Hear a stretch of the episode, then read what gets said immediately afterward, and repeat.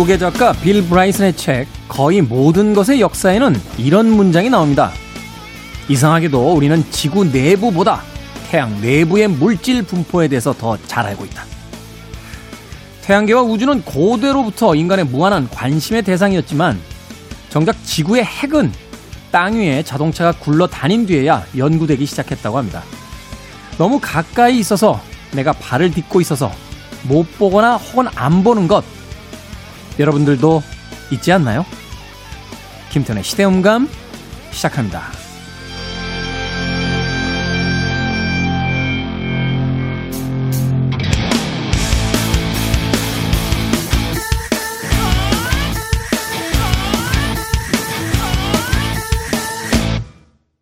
그래도 주말은 온다. 시대를 읽는 음악 감상회 시대음감 김태훈입니다. 예전에 카메라 처음 배울 때요. 어, 재밌는 이야기를 들은 기억이 나요. 피사체가 너무 가까이 있으면 렌즈가 초점을 잡지 못한다. 하는 이야기가 있었습니다. 우리는 오히려 너무 가깝게 있기 때문에 그것에 대한 실체라든지 그 본 모습을 모르고 혹은 궁금함조차도 갖지 않은 채 지나쳐 버리는 것이 너무 많지 않나 하는 생각이 듭니다. 커트 코베인이 사망한 날이나 존 레논이 사망한 날, 네. 비틀즈가 해산된 해나 닐 암스트롱이 달에 간 날은 아는데요. 오기나 PD의 생일이나 우리 공작가가 남자친구가 있는지 없는지는 아직도 모르고 있습니다. 말하자면 아주 먼 곳에 있는 이야기들, 뭐 정치 이야기, 연예계 이야기, 해외 토픽, 트럼프 대통령에 대한 트윗, 뭐 이런 것들을 우리가 매일매일 관심을 가지고 쳐다보면서도 막상 내 주변에 있는 사람들의 삶이라든지 그들이 얼마나 고통받고 있고 혹은 외로워하고 있고 또한 어떠한 일에 관심을 가지고 있고 또 오늘은 무엇을 하고 있는지에 대한 그런 일들은 더 먼 사람들처럼 신경조차 쓰고 있지 않았던 것은 아닐까 반성해 보게 됩니다. 오기나 PD 생일 지났나? 음, 음, 한참 전에 지났다고. 예. 원망 섞인 목소리로 지금 인터컴이 왔습니다. 그걸 이제 물어보니? 하는. 그렇죠. 음, 막상 옆에 있기 때문에 늘 그 자리에 있을 것 같고 또 잘한다라고 생각하지만 누군가가 아, 질문을 던졌을 때 그에 대한 대답을 찾지 못하는 우리들의 모습을 봅니다. 정작 중요한 것은 바로 나의 나를 중심으로 한 음, 바로 이곳으로부터의 거리가 아닐까 하는 생각을 해봤어요. 여러분들도 주변에 한번 어, 둘러보시죠. 아마도 자신의 어머니나 아버지 휴대폰 번호를 처음부터 끝까지 다 외우고 계신 분들도 그렇게 많지 않을 것 같다 하는 생각 해보게 됩니다. 자, 김태훈의 시대 음감, 시대 이슈들 새로운 시선과 음악으로 풀어봅니다. 토요일과 일요일 오후 2시 5분, 밤 10시 5분 하루 두 번 방송되고요. 팟캐스트로는 언제 어디서든 함께 하실 수 있습니다. 체인 스모커스의 음악으로 갑니다. 클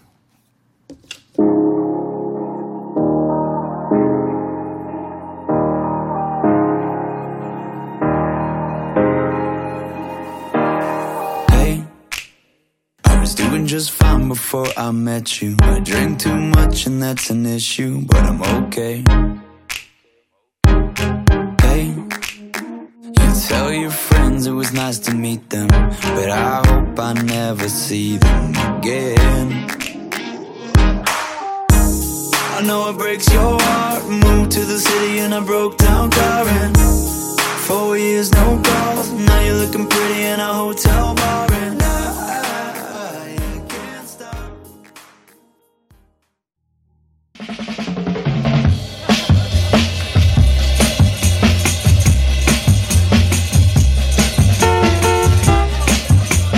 아일랜드 작가 오스카 와일드는 이런 말을 남겼습니다.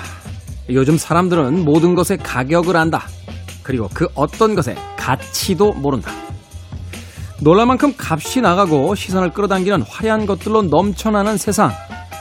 그런데 그 중에서 진짜로 의미 있는 것들은 얼마나 될까요? 가치를 보는 시선을 가졌을 때 비로소 그 가치에 맞춰 변화할 수 있습니다. 우리 시대의 영화 이야기, 시선의 시선.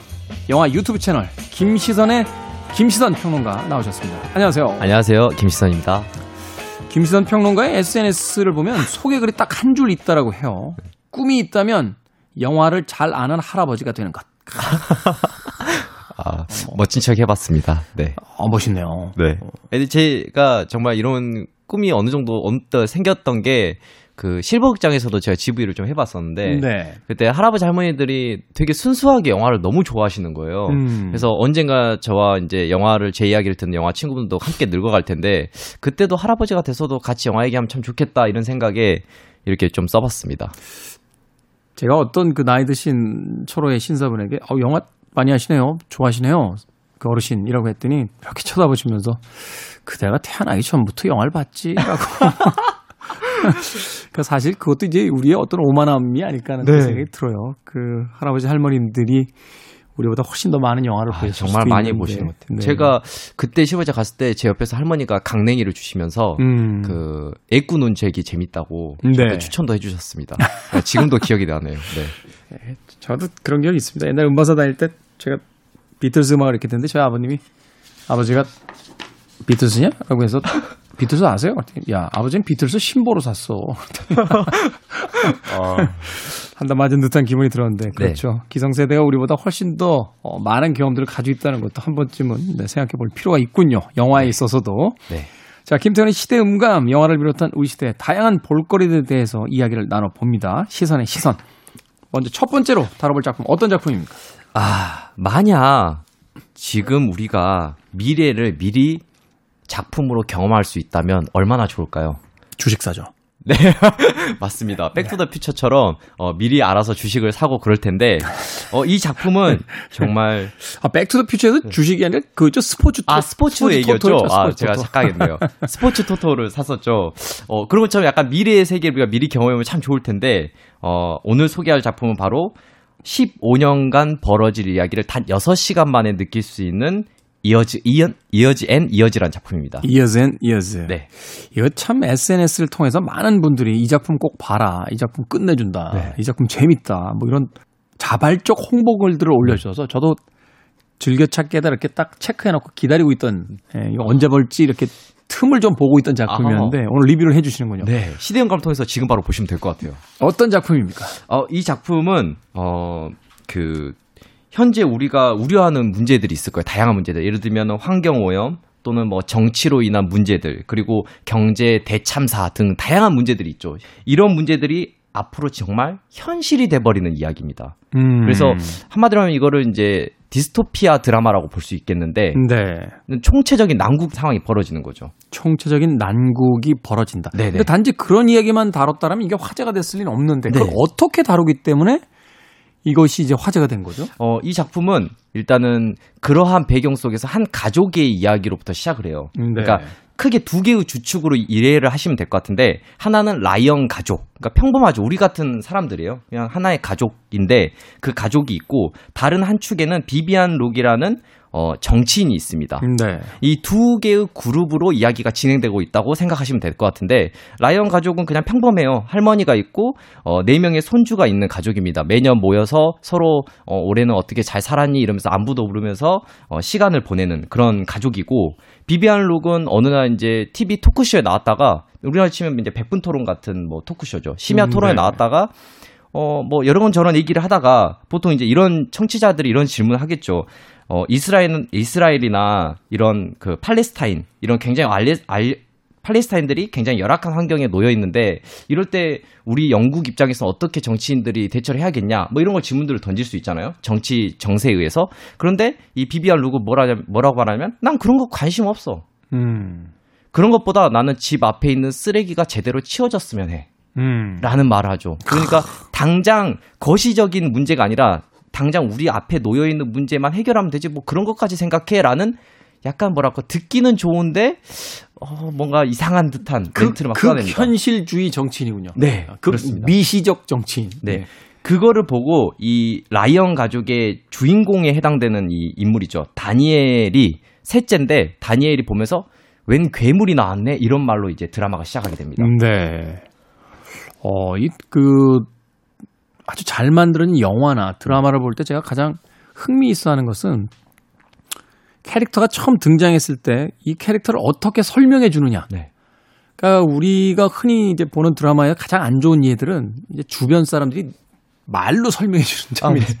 그 사람이 말이야 미국 유학파인데 어 뭐 무슨 회장의 회장이 둘째 아들이고 막 이런 방식이 아니라 네. 아주 잘 만든 드라마나 영화를 보면 어떤 사안에 대해서 사건에 대해서 상황 속에서 뭔가 한마디를 툭 던지거나 하나의 행동을 하고 나서 그 하나만을 통해서 아 저 사람은 어떤 사람이구나 네. 하는 걸 바로 인식하게 되는 상황이 있는데 바로 그런 어떤 등장의 장면이 있는 거군요. 그렇죠. 평범한 가족의 한 셋째인 그 다니엘과 그리고 그거를 TV로 봤던 어떤 어떤 말씀하신 대로 그냥 극현실주의자였던 어떤 한 정치인 이 정치인의 대비가 계속해서 매년 매년 시간 지날수록 어, 그 격차가 아주 커지는 이야기입니다.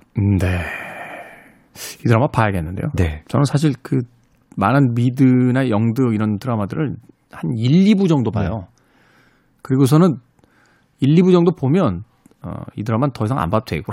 그래서 사실은 꽤 많은 드라마를 음. 1, 2부만 보고 안 본 드라마들이 많은데 Years and Years 네. 어, 도입부부터 굉장히 인상적으로 이제 시작이 됩니다. 굉장히 빠른 속도로 진행이 말씀하신 대로 이게 1, 2부밖에 보고 그만둘 수도 있을 것 같은데 이 작품 계속 연이어서 볼 수밖에 없는 게 굉장히 빠른 속도로 진행되거든요. 왜냐하면 네. 15년이라는 시간이 정말 빠르게 지나요. 이 데니엘이 어. 데니엘이 뭐라고 하냐면 아, 지금도 이렇게 막 이상한 정치인이 나오고 TV 뉴스에 환경 오염되고 이러고 있는데 얼마나 지금 불안하고 이런 불안한 시국인데 1년 뒤, 5년 뒤, 10년 뒤는 어떤 세상이 펼쳐질까? 아, 상상만 해도 너무 싫어. 막 이런 얘기를 하는데 정말로 드라마에서는 그게 빠르게 진행이 돼 버리는 거죠. 아, 약간 그 영화도 생각나네요. 그 500일의 서머인가요? 네. 그 영화 보면 이렇게 남자가 사랑에 빠지면 오, 드디어 저 여자랑 사랑에 빠져서 오늘부터 1일이야. 딱 하면 그 다음 장면이 엘리베이터가 이제 땡 하면서 열리면 이미 몇백일 지나 있고 그 네.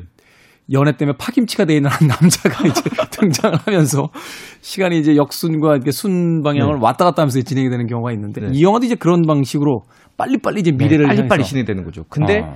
우리는 항상 살 때 좀 긍정적으로 세상을 살고 싶잖아요. 앞으로 이런 지금 현실은 이렇지만 앞으로는 어, 나도 돈도 좀 벌고 세상도 좋아지고 평화로워지고 환경 오염도 안 됐으면 좋겠고 다음 세대에서 이런 상상하는데 안타깝게도 이 드라마는 우리가 우려하던 것들이 다 현실이 돼버리는 시점으로 음. 시작합니다. 그래서 뭐 뭐 예를 들자면 핵 전쟁은 일어나지 않았으면 좋겠는데 실제로 이제 미국은 트럼프가 두 번째 당선을 하게 되고요. 트럼프 네. 대통령이 두 번째 당선을 하고 되고 그, 그 홍샤다오라고 하는 그 가상의 그 섬에 핵이 터지면서 이야기가 또 시작을 하게 됩니다. 음, 네.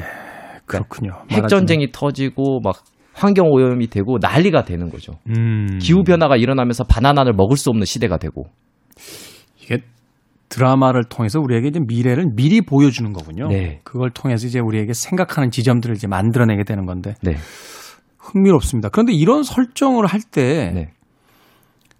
대부분의 이제 드라마나 영화가 생각하는 설정들, 네. 일반적인 전형적인 설정들은 이제 미래 사회에 위기가 오고 그것을 네. 해결하는 이제 슈퍼 히어로가 나오거나 네.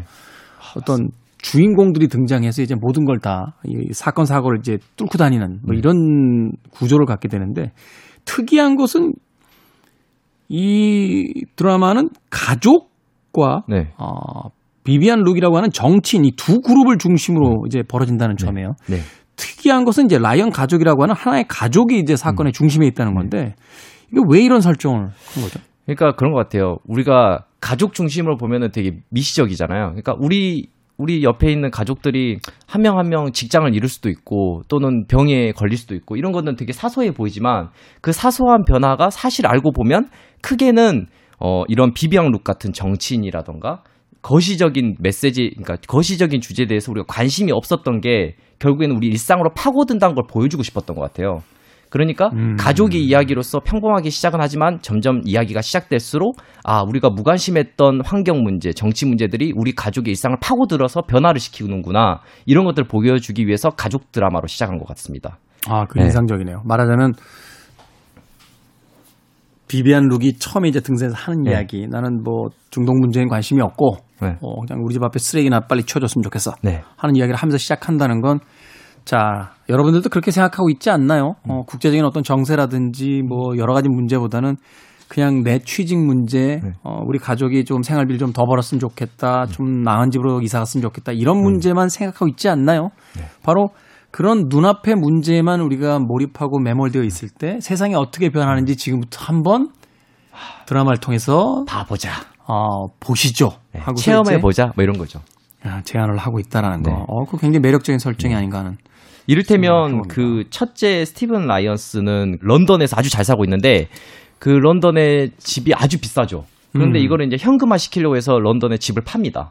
그래서 마, 통장에 딱 하니 뭐 10억, 20억 돈이 딱 들어왔어요. 네. 그래서 아주 기분 좋아하고 있는데 갑자기 그 다음날 이 국제 정세로 해서 은행이 다 파산합니다. 어. 그래서 이 돈을 돌려받을 수 없게 되면서 어, 결국에는 할머니 집에 이제 빌붙어서 살게 되는 그런 과정을 겪게 되는 거거든요. 네. 그러니까 이 가족의 일상 하나하나가 점점점 파괴되는 그리고 그게 누구 다른 사람의 이야기 아니라 우리의 이야기라는 그 설정들이 매우 우리가 우려했던 것과 현실이 맞춰져 있기 때문에 어 되게 리얼하게 느껴져서 사람들이 좋아하신 것 같아요. 그렇군요.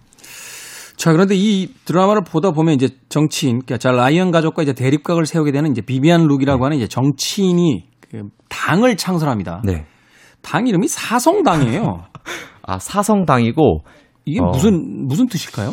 이 사성당이 정말 이게 정말 말도 안 되는 드라마라는 생각이 또 드는 지점인데 이거 이, 정, 이 정치인이 앞에도 얘기했지만은 뭐 그런 거를 뭐 신경 써 하면서 삐 하거든요. 그러니까 F로 시작하는 단어가 있잖아요. 우리가 네. 많이 쓰는 욕 그 네 글자 그런 단어를 굉장히 쓰면서 야 그런 거 신경도 쓰지 마 삐 하거든요. 음. 그네 글자가 이제 방송에는 이제 별표 형식으로 네 개로 나왔을 거 아니에요. 아. 그래서 그걸 이제 사성당이라고 이제 땡땡땡땡 이렇게. 아, 그래서 사성 그러니까 우리는 B당이다. 네 B당이다. B당이다. 네. 네. 아, 이거 괜찮네. 근데 이 사람이 결국에는 이제 굉장히 말도 안 되는 이제 정치들을 계속 펼쳐가요. 마치 네. 앞에 있는 쓰레기를 신경 써야 된다는 것처럼 IQ 70이 넘는 사람에게만 투표권을 주자.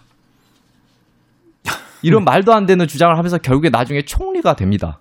근데 사실 이제 이런 게 먹힌단 말이죠. 네. 이제 다수들한테. 왜냐면 이제 정치에서 표를 얻는 가장 좋은 방법 중에 하나가 편을 갈라서 싸움 붙이고 자기가 그 대립과 가- 어떤 갈등의 고를 통해서 이제 어, 한쪽 편의 표를 흡수하는 형태가 되는 거잖아요. 네.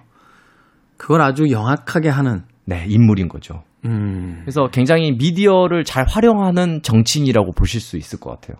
음, 기가 막히군요. 네. Years and Years. 네. 자, 이 Years and Years라는 드라마 속에서 인상적이었던 미래 풍경, 어, 앞서서 이제 뭐 여러 가지 환경 오염의 문제라든지 뭐, 어, 디스토피아적인 이야기를 해 주셨습니다. 네. 그리고 나서 이제 이 작품의 어떤 구성이라든지 비비안 룩이라는 이 정치인이 가지고 있는 어떤 속성, 그리고 지금 우리에게 어떤 의미인지를 이제 설명을 해 주셨는데, 그렇다면 다시 한번 그 미래의 어떤 풍경 속으로 돌아가서 가장 인상적이면서 우리에게 그 다시 한번 고민해 봐야 된다라고 이야기하는 그 고발의 지점이 있을 것 같아요. 그걸 이제 보여줬다는 건 네. 자, 여러분들 지금 신경 안 쓰면 또 이런 정치인들을 방치했을 경우에 이런 일들이 벌어집니다. 라는 것을 이제 펼쳐 보인 거니까 그 중에서 우리가 미처 얘기치 못했던 것 또는 생각하지 못했던 것을 하나 찝어주신다면 어떤 게 있을까요? 아, 이게 정말 많은 것들이 등장해서 어떤 거를 찍어야 될지 모르겠는데 일단 인상적인 거 제 인상적인 두 가지를 말씀드리자면 하나는 어, 많은 분들이 요즘에 이제 많이 영상화되고 하고 있는 과정 속에 있다 보니까 네. 어, 종이 매체가 사라질 것이다. 종이 매체가 네. 사라질 것이다. 이미, 매체- 이미 뭐 가속화되고 있죠. 네, 가속화되고 있고 어떻게 보면 어떤 분들은 거의 종이 매체가 멸종될 거라고 말하시는 분들도 계시는데 네. 이 디스토피아적인 상황에서는 이제 집값과 전세값이 계속 오르다 보니까 전기값도 오르고 그러다 보니까 전기를 함부로 쓰기가 어려워지는 시대가 돼요. 네. 그리고 이제 사이버 공격이 음, 사이버 테러가 굉장히 많이 일어나면서 정전이 많이 일어납니다. 그렇겠죠? 네, 그러다 음. 보니까 휴대폰으로 뭔가를 볼 수 없는 상황이 많이 벌어져요. 아. 네. 그리고 이제 비비안 룩 같은 사람들이 휴대폰이나 이런 걸 이런 거를 굉장히 통제하거든요. 네. 그래서 결국엔 나중에는 어떻게 되냐면 종이 매체가 사라졌다가 다시 등장하는 시점이 생깁니다. 더 이상 전자 매체를 쓸 수가 없게 되니까. 네, 쓸 수, 오히려 쓸 수 없게 되는 아이러니한 상황이 펼쳐지면서 음. 종이 매체가 다시 등장하게 되는 상황이 펼쳐지는 거죠. 그거 인상적이네요. 네, 그러니까 정말 인상적이었어요. 아, 우리는 우리가 미래를 향해 가고 있다라고 하고 이제 종이 매체와는 작별이고 다시는 이런 것과 만날 일이 없을 거라고 막 그 낙관적인 어떤 미래를 쳐다보지만 결국 그 미래에 도착해 보니 우리가 만들어냈던 그 수많은 어떤 디지털적인 환경들 자체가 여러 가지 어떤 이유로 인해서 사용할 수 없는 환경으로 처박히게 되고 그러면서 다시 레가시 미디어라고 할 수 있는 이제 종이 매체들이 등장해서 다시 등장하게 되는 네. 이런 어떤 그것도 있었습니다. 또 하나는 굉장히 흥미로웠는데 그 스티븐 라이언스 그 런던의 집을 잃은 그 첫째죠. 이 네. 첫째가 어느 날 이제 딸이 베서니가 있는데 이 베서니라는 친구는 굉장히 소통하는 데 있어서 인간과 직접적으로 소통하기보다는 어 굉장히 디지털화된 친구예요. 이를테면 엄마 아빠가 앞에 있는데도 불구하고 예약을 자기한테 하라고 하거든요. 네. 그래서 인터넷으로 자기한테 예약을 해야 소통하는 시간을 주겠다라고 엄마 아빠한테 할 정도로 정말 어, 새로운 시대의 사람이라고 볼 수 있는데 이 친구가 이제 좀 새로운 정체성에 대해서 고민하는 시기가 와요. 네. 근데 이제 부모님은 굉장히 이렇게 얘기해요. 너가 어떤 성 정체성을 갖고 있든 우린 존중해줄 자신이 있어. 그리고 열려 있어. 얘기해 편하게 이렇게 말하는데 이 친구가 이상한 용어를 말합니다. 자기는 transhuman이 되고 싶다는 말을 해요. transhuman. 네, transhuman. 무슨 뜻이죠? 어, transhuman은 말 그대로 지금 우리가 인간이잖아요. 그렇죠. 근데 일부 인간의 일부분을 기계화시키는 거죠. 아, 사이보그가 되고 싶다. 네. 이를테면 어 지금 휴대폰은 저희가 휴대폰을 잡고 휴대폰이랑 기기를 통해서 전화를 하잖아요. 근데 그 휴대폰의 일부 기능들을 손에다가 씹는 거예요.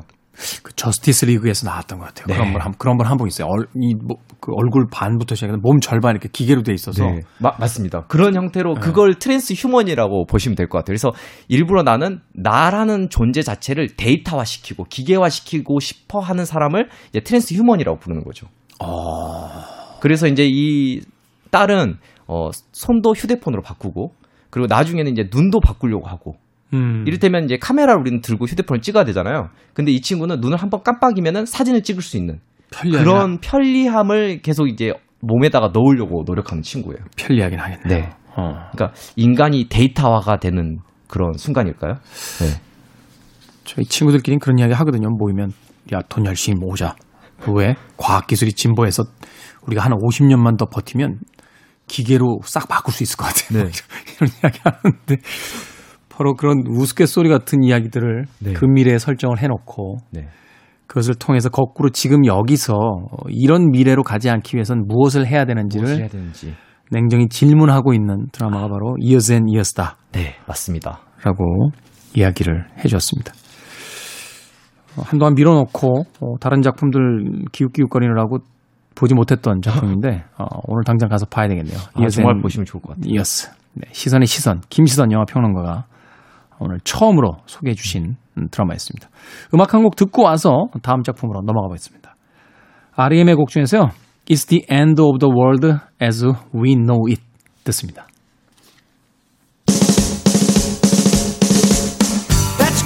Starts with an earthquake, birds and snakes, an airplane. And Lenny Bruce is not afraid. I have a hurricane, listen to yourself, churn world serves its own needs. Dummy serve your own needs, beat it up an ox, speak, grunt, no strength. The ladder starts to clatter with fear, fight down, high wire in a fire, representing seven games in a government for hire in a combat site. Left to west are coming in a hurry with the furies breathing down your neck. Team my team reporters babble Trump,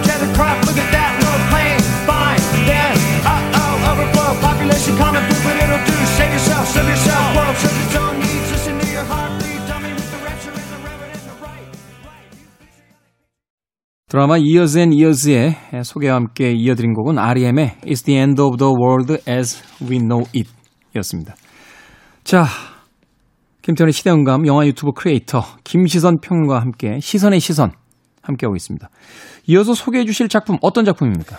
아, 이 작품은 지금 이제 이번 달이 얼마 남지 않았는데요. 네. 꼭 보셔야 되는 작품이에요, 그냥. 이번 달 안에 꼭 네, 이번 달에 꼭 보셔야 됩니다. 바로 어, Queen's Gambit이라는 넷플릭스 아, 오리지널인데요. Queen's Gambit이요? 네. 요새 난리더군요. 넷플릭스 보시는 분들은 뭐 다 이 작품 봐야 된다라고 막. 네. 그리고 뭐 이 여자 배- 그 주인공이 너무 매력적이라. 아, 아냐 테일러 조이가 너무 매력적으로 또 나오는 작품이기도 해서 네. 저도 눈길이 가더라고요, 계속.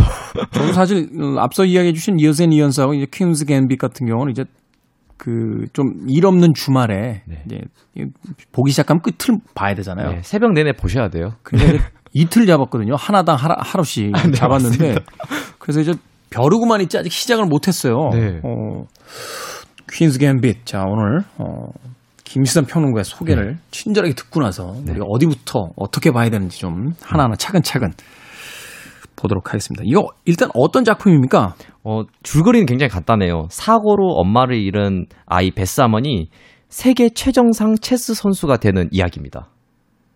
단순하군요. 네, 단순해요. 언뜻 그 저희 홍콩 영화 보면은 아니면 무협지 같은 거 보면 어떤 좀 아이가 그 음지의 고수를 만나서 뭐 그 무공을 배워서 갑자기 최고의 무공을 가지게 되잖아요. 약간 그렇죠. 그런 느낌이라고 생각하시면 돼요. 그러니까 이야기의 원형 구조 자체는 어떤 신화적이거나 또는 고전에서 가져온 그 그렇게 다를 것이 없는 건데 이제 거기에 새로운 어떤 소재가 들어가고 또 그것을 현대화하는 과정 속에서 어떤 아주 영민한 어떤 상황이라든지 대사들이 등장하면서 이게 흥미를 이제 북돋게 되는 거군요. 맞습니다. 거기에 주요 요소가 체스가 되는 거고요. 체스. 네. 가장 재미있는 게임과 가장 남루한 삶의 어떤 연결. 네. 이걸 통해서 인생 역전을 이뤄내는 아, 맞습니다. 이런 작품이군요. 제목이 퀸즈 갬빗인데 네. 이게 무슨 뜻입니까? 어, 이게 굉장히 그냥 보기에는 언뜻 이해가 안 되죠. 왜냐면 체스로 성공하는 여자아이의 이야기니까 더 쉬운 제목들이 있었을 것 같은데 왜 킨스 갬빗일까라는 이유를 알아보려면 체스에 대해서 좀 알아야 될 것 같아요. 네. 그러니까 체스라는 건 여러분도 이미 하지는 않았지만 어떻게 생겼는지는 아실 거예요. 64개의 칸에서 각자 16개의 기물을 가지고 상대의 킹을 제압하는 게임이죠. 그렇죠. 앞에 네. 이제 졸들이 쭉 있고 네. 이제 뭐 거기 여왕도 있고 퀸도 있고 뭐 마- 아, 말도 있고 기사도 있고 뭐 이렇게 여러 가지 나오죠. 네, 여섯 종류의 말들을 움직이는 건데 이게 굉장히 특이한 게임이었던 건 어, 우리가 뭐 보통 게임을 하면 상대를 죽여야 재밌잖아요. 뭐 네. 없애야 된다 이런 개념이 있는데 이 체스는 굉장히 특이한 건 없애는 게 아니고 킹을 제압하는 겁니다. 그리고 제압할 때 우리는 체크메이트라고 말을 하죠. 꼼짝 못하게 하는 거예요. 네, 꼼짝 못하게 해서 어디로 못 가. 너 이제 어디로 못 도망가니까 어 졌다고 인정해. 이게 어떻게 보면 약간 신사의 품격이 느껴지는 게임이라 해야 되나? 뭐 그런 게임이라고 볼 수 있는데 이 체스에 있어서 굉장히 중요한 것은 오프닝이라고 알려져 있어요. 오프닝. 오프닝 말 그대로 초반 포석을 두는 전략인데 첫 이를테면 수와 그 다음 수들을 어떻게 도나가느냐. 네 어떻게 도다가냐 막 보통 그렇게 말하는데 그냥 이야기 쉽게 말하면 전쟁을 할 때 그 지휘관이 어 나의 그 병사들을 어느 위치에 둬서 상대의 그 병사들을 쉽게 이기게 할 것인가라고 하면은 여러분들 이해하기 쉬울 것 같습니다. 사실 우리가 뭐 체스도 저 둘 줄은 압니다만 이렇게 자주는 안 듣고 동양 장기 두다 보면 비슷하잖아요. 이제 네. 조를 먼저 뺄 거냐, 네. 아니면 상이 먼저 나갈 거냐, 네. 아니면 말을 올려서 포부터 일단 중앙에 받고 시작할 거냐, 뭐 이런 여러 가지 전략들이 나오게 되는데 이제 네. 똑같이 그런 어떤 전략들 초반의 전략들이 굉장히 중요하다. 굉장히 중요하다고 알려져 있어요. 근데 어, 이 오프닝 중에 하나가 바로 Queen's Gambit입니다. 음. 그리고 이 Queen's Gambit을 말하자면 이제 킹 앞에 있는 pawn을 공식화되어 있는 정석 중에 하나의 이름이 Queen's Gambit이다. Queen's Gambit이다. 아, 그렇군요. 네, 오프닝 중에 하나고요. 그냥 킹 앞, 킹 앞에 있는 pawn을 움직여서 이제 상대하고 이제 대결을 하는 건데 이 Queen's Gambit이 어떤 의미를 가지고 있냐면 내 폰을 앞에다 두고 상대도 그러면 그거에 대해서 대응을 하게 되거든요. 킹 네. 앞에 있는 폰을 두게 되면 그때 또 옆에 있는 폰을 앞으로 움직이게 되면 폰이 백색 폰이 두 개 되고 흑색 폰이 앞에 하나가 놓여 있겠죠. 네. 그러면 자연스럽게 흑색 폰 하나가 옆에 있는 백색 폰을 잡을 수밖에 없습니다. 이제 선택의 여지가 없는 거죠. 네. 그렇게 되면은 내 말 하나를 잃게 되는 거죠. 일단은. 백, 이- 백 입장에서는 하나를 잃게 되지만 대신 흑색 폰이 옆으로 이동하면서 중앙에 있는 폰이 이제 먼저 중앙을 장악한 상태에서 게임을 시작할 수 있는 겁니다. 공간이 상대 공간은 열리고 네. 내그 말하자면 졸 하나를 이제 주고 나서 네. 그 졸이 이제 죽는 그 졸을 먹기 위해서 이제 상대 졸이 오게 되면 네. 그빈 공간이 이제 생기게 되니까. 네, 중앙을 장악하면서 시작할 수 있는 거죠. 음. 그래서 이게 단순히 키스 gebit이 어 그러면은 그냥 체스판의 오프닝 용어 중에 하나인데 왜 제목이 됐을까 이렇게 생각을 해보면은 이 드라마의 첫 번째 화 시작이 어떻게 되냐면 아이가 엄마를 사고로 잃으면서 시작을 하게 되거든요. 네. 마치 그 폰 하나를 잃고 나서 어, 나 혼자 폰이 됐지만 중앙에 남겨진 폰의 모습이 베스 하먼의 장면과 이어지게 되는 거죠. 이 작품에 대해서 어떤 작가 한 분이 그 아리스토텔레스의 시약을 가져와서 멋지게 해석한 부분이 있었어요. 네. 우리가 주인공에게 그 어떤 연민과 아, 동질감을 느끼게 되는 출발점은 그 주인공이 부당한 일을 당했을 때, 그 부당한 일을 당한 캐릭터에게 연민을 갖게 되고 또 그것을 통해서 동질감을 갖고 그의 어떤 성공을 바라게 된다. 네. 그러니까 이 작품에서 핵심은 이런 거잖아요. 이 엄마를 잃은 소녀가 결국은 체스 게임을 통해서 성공하길 이제 바라는 마음을 우리 시청자들이 가져줘야 드라마가 이제 성공을 하게 되는 건데 그런 의미에서 어린 소녀가 엄마를 잃는다는 건 네. 세상에 펼쳐진 가장 부당한 일이다. 그래서 우리는 이 드라마의 출발부터 이 소녀에게 연민을 가질 수밖에 없고 그래서 그녀가 겪는 여러 가지 부당한 일들 속에서 그녀의 성공을 열렬히 바라게 된다. 네, 맞습니다. 딱 그렇게 돼서 저희가 몰입하게 되는 거죠. 그래서 이 홀로 남겨진 어떻게 보면 폰을 상징하는 거죠. 이 베스 아머니. 이 폰이 킨이 되는 과정을 그리고 있는 게 바로 이 드라마의 핵심입니다. 그렇군요. 네. 엄마를 잃은 소녀가 결국은 왕좌에 오르게 되는 네. 체스를 사용한 왕자의 게임이 네. 바로 이 퀸스 갬빗이다 하는 생각을 해보게 됩니다. 이 퀸스 갬빗 그러면 당연히도 수많은 어떤 체스 게임들이 등장할 네. 것 같은데 네. 스포일러일 수도 있겠습니다만 그 중에서 좀 인상적인 경기 하나만을 살짝 좀 소개를 해주신다면 어, 실제로 이 재밌는 장, 장면들이 여러 가지가 있는데 경기가 실제로 이 작품에서는 체스판이 제대로 나오는 장면은 많이 없어요. 그러니까 그래서- 그게 아주 친절한 배려 아닙니까? 네. 체스 몰라도 보실 수 있어요 이런 뜻이잖아요. 맞아요. 그런데도 불구하고 체스를 알면 더 재밌는 부분도 있겠죠. 이를테면 어 Queen's Gambit이 US Open이라는 대회를 나게 나가게 되는데 그때 어 경기를 두다가 중간에 어 갑자기 경기를 중단시키고 다음 날에 경기를 두게 됩니다. 네. 근데 그때 그걸 뭐냐면 adjourn이라고 불러요. 체스에서는. 음. adjourn이란 건 뭐냐면은 어 체스 경기가 길어지거나 특별한 일이 생길 때 다음 수를 미리 봉인해 놓고 내일 다시 경기를 이어가는 거죠. 봉, 바둑에서는 봉수라고 하는데. 네네. 네. 근데 그 마지막 수는 상대에게는 안 알려주잖아요. 그렇죠. 네. 이제 심판만 알고 심판도 모르죠 왜냐면 그 봉투에 봉인이 되기 때문에 그렇죠. 다음 날 깔면서 이제 그 첫 수가 두어지면서 다시 이제 경기가 시작되는 거죠. 근데 이 어드전이라는 부분이 어 예전에는 굉장히 많이 활용이 됐었고 그렇기 때문에 이제 체스 그 전 세계 체스 인구 중에 챔피언을 소련이 많이 했던 이유가 네. 이 어드전이라는 규칙 때문에 많이 했다고 알려져 있어요. 어, 왜요? 왜냐면은 어드전을 하게 되면 이제 하루 동안 시간이 생기는 거잖아요. 네. 근데 당시에는 이제 소련에 많은 그 체스의 인재들이 많았기 때문에 그 하루 동안 집단 연구를 시작하는군요. 그렇죠. 이 다음부터 어떻게 돼야 되는지. 네. 그러니까 뭐 전 세계 1등, 2등, 3등이 모여서 얘기하는 것과 그 실력이 떨어지는 친구들끼리 모여서 얘기하는 건 격차가 심하겠죠. 음. 그래서 이 어드전을 굉장히 많이 활용을 했는데 최근에서는 요즘에 현대에 와서는 이 어드전이라는 규칙이 거의 실종됐습니다. 긴 경기가 없으니까. 그런 것도 있겠지만은 그 한 만약에 어드전을 하게 되면은 이제 휴대폰으로 그냥 접속해서 게임하면 게임이 더 잘하기 때문에 네. 이제 휴- 저 인공지능을 통해서 이제 네. 그 다음 수들을 읽어내니까. 읽어내기 때문에 미리 그냥 복귀가 다 가능해 버린 거죠. 네. 그래서 이 기계 어떤 기술의 발전이랄까 이런 것 때문에 이제 어드전이라는 규칙이 거의 이제 없는 건 아니지만 이제 거의 안 쓰게 되는 규칙이 됐습니다. 그래서 이런 어드전을 하게 되는 장면도 키스갭이 보실 때 흥미롭게 보실 수 있을 거예요. 그러네요. 사실은 그, 그 아바타 야스나리의 소설 중에서 이 명인이라는 소설 보면 마지막 그, 어, 혼인보, 어, 본인방이라고 불렸던 한 인물이 이제 그 경기를 하는 게 나오는데 그때는 6개월에 걸쳐도요. 바둑 한 판을. 아, 그런데 어떤 날은 한 수 두고 끝냅니다. 아, 오늘 그만하지. 막 그러면서 그럼 이제 돌아가면 그 스승의 제자들이 모여서 네. 어, 그 한 수를 가지고 막 연구를 해서 다음 수를 막 연구하기도 했다. 뭐 이런 어떤 그래서 그걸 컨닝해서 이제 바둑을 뒀다. 뭐 이런 이야기도 하는데 이제 슈퍼컴퓨터가 나온 뒤로는 이제 그런 것들이 기계의 힘을 빌릴 수 있기 때문에 불가능해졌죠. 불가능해지니까 이제 바로 바로 그 자리에서 하루 안에 이제 승부를 내는 그렇죠. 거의 지금은 그렇게 됐다고 보시는 게 맞습니다. 네. 이 드라마 이야기하다 참 여러 가지 이야기 하게 되네요. 네. 최근에요. 그 어, 프로 바둑 기사들의 경기가 있었는데 중학생 한 명이 그 아, 랭킹 7인가요? 네. 어, 되는 그 프로 기사를 이겼어요. 그래서 막 화제가 됐다 됐어요. 네. 천재 기사의 출연이라고. 근데 이게 뭐가 좀 석연치가 않아서 어, 좀 조사를 했더니 네. 이 중학생 기사가 이제 컴퓨터의 도움을 받아서 바둑을 둔. 거죠.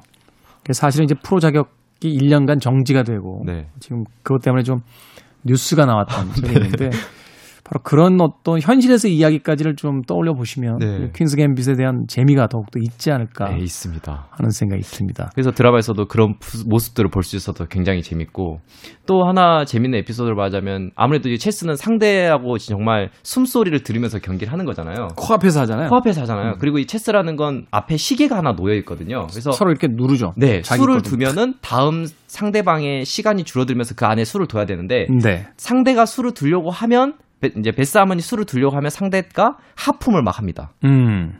그러니까 심리전에서 뭔가 자극을 하는 거죠. 뭔가 상대의 타이밍을 뺏는 그런 심리전 이런 것들도 이 작품을 보시면 굉장히 흥미롭게 보실 수 있을 거예요. 그리고 실제로 제가 체스 그 선수한테 물어보니 여쭤보니까 실제로 이런 그 약간 진상이라고 해야 되나 이걸 전략이라 해야 될까 이런 분들이 가끔 있대요. 네. 이게요.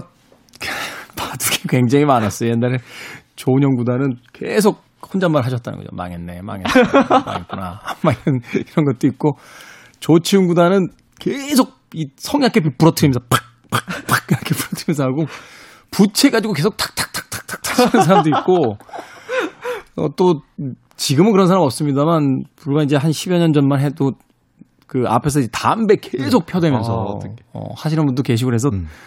사실 이제 체스도 체스지만 이 승부를 겨누는 아. 어, 모든 게임에는 다 존재했던 게 아닌가. 사실은 왜 복싱처럼 두 주먹을 맞대고 싸울 때도 막 그 쇼맨십으로 막 흔들어 상대를 흔들어 놓고 뭐 이런 경우들이 생기는데 네. 그런 어떤 승부의 호흡의 장면들이 또 일반인들에게는 또 흥미롭게 보여지면서 이 작품에 대한 맞습니다. 관심이 많아진 게 아닌가 하는 생각이 듭니다. 네. 자, 이 Queen's Gambit을 통해서 이제 체스라고 하는 우리에게 그렇게 익숙하진 않지만 음, 그래도 아주 전 세계에서 가장 재미있는 게임 중에 하나를 이제 만나게 될 텐데 네. 이 체스에서 그 흥미를 끌만한 독특한 규칙 같은 거 있습니까? 아, 규칙. 어, 저는 이제 굉장히 이게 흥미로웠던 것도 사실 하나인데, 어, 뭐였냐면, 그, rating이라는 점수가 좀 흥미로웠어요. rating. 네, 그 규칙이라기보다 어떻게 규칙이죠. 어떻게 보면 점수 제도인데, 어, rating이라는 게 요즘에는 많은 게임에 적용이 되고 있어요. 그래서 뭐, 여러분들 아실 만한 그 롤, 이런 리그 오브 레전드 이런 게임에 rating 시스템이 도입되는데 원래 엘로 rating이라는 박사가 이걸 만들었다고 해요. 간단하게 얘기를 하자면 어 선수끼리 경기를 나눠서 이 선수의 실질적인 객관적인 실력을 알아야 되잖아요. 네. 근데 어떤 선수는 뭐해서 그냥 토너먼트로 해버리면 어떤 선수는 운이 좋아서 좀 자기보다 비슷하거나 만만한 저쪽 저쪽 조는 이제 말하자면 네. 좀 약한 사람들이 많고 네. 이쪽 조는 좀 강한 사람들이 많으면 이제 운으로 저쪽 조에서는 네. 그냥 결승까지 올라올 수 있는. 보통 월드컵 하면은 뭐 죽음의 조에 걸렸다고 막 하듯이 되게 우리가 거기 가요. 네. 그래, 맞아.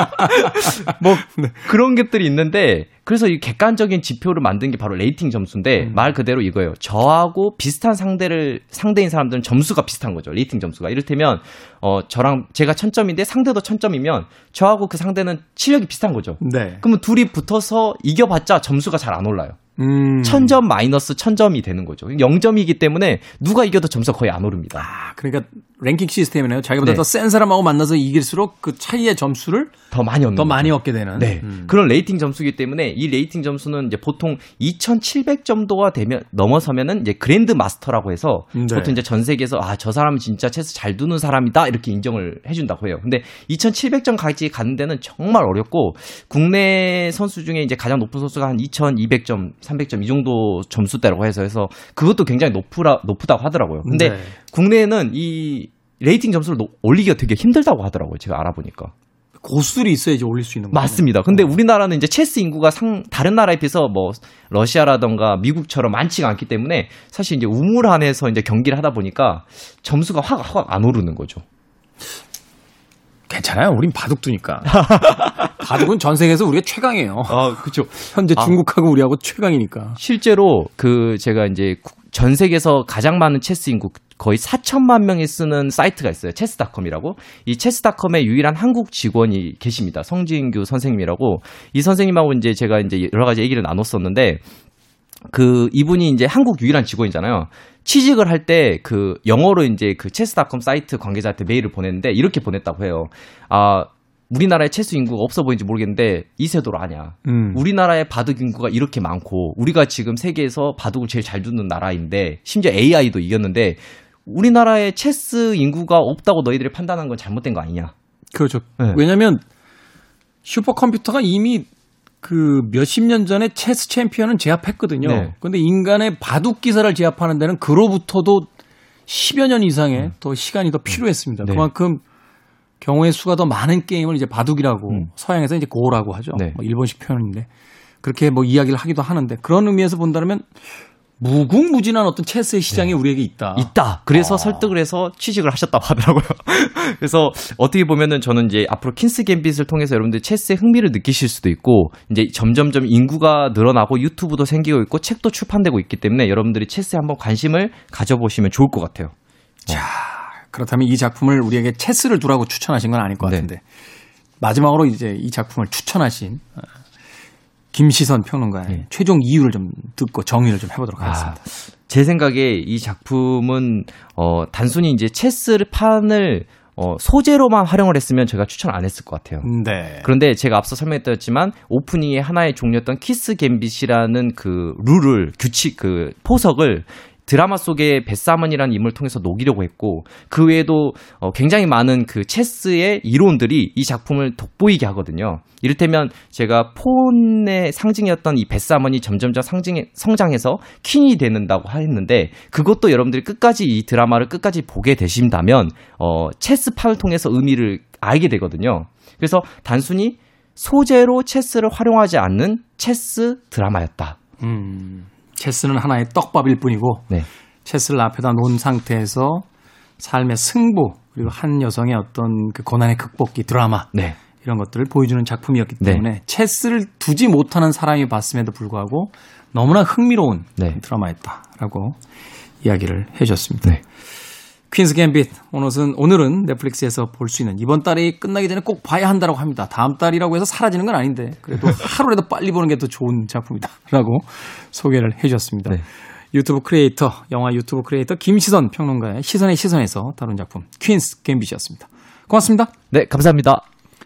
저도 인사드려야 될 것 같습니다. 오늘 끝곡은요. 알란 파슨스 프로젝트의 Games People Play 들으면서 작별 인사 드립니다. 지금까지 시대음감의 김태훈이었습니다. 고맙습니다.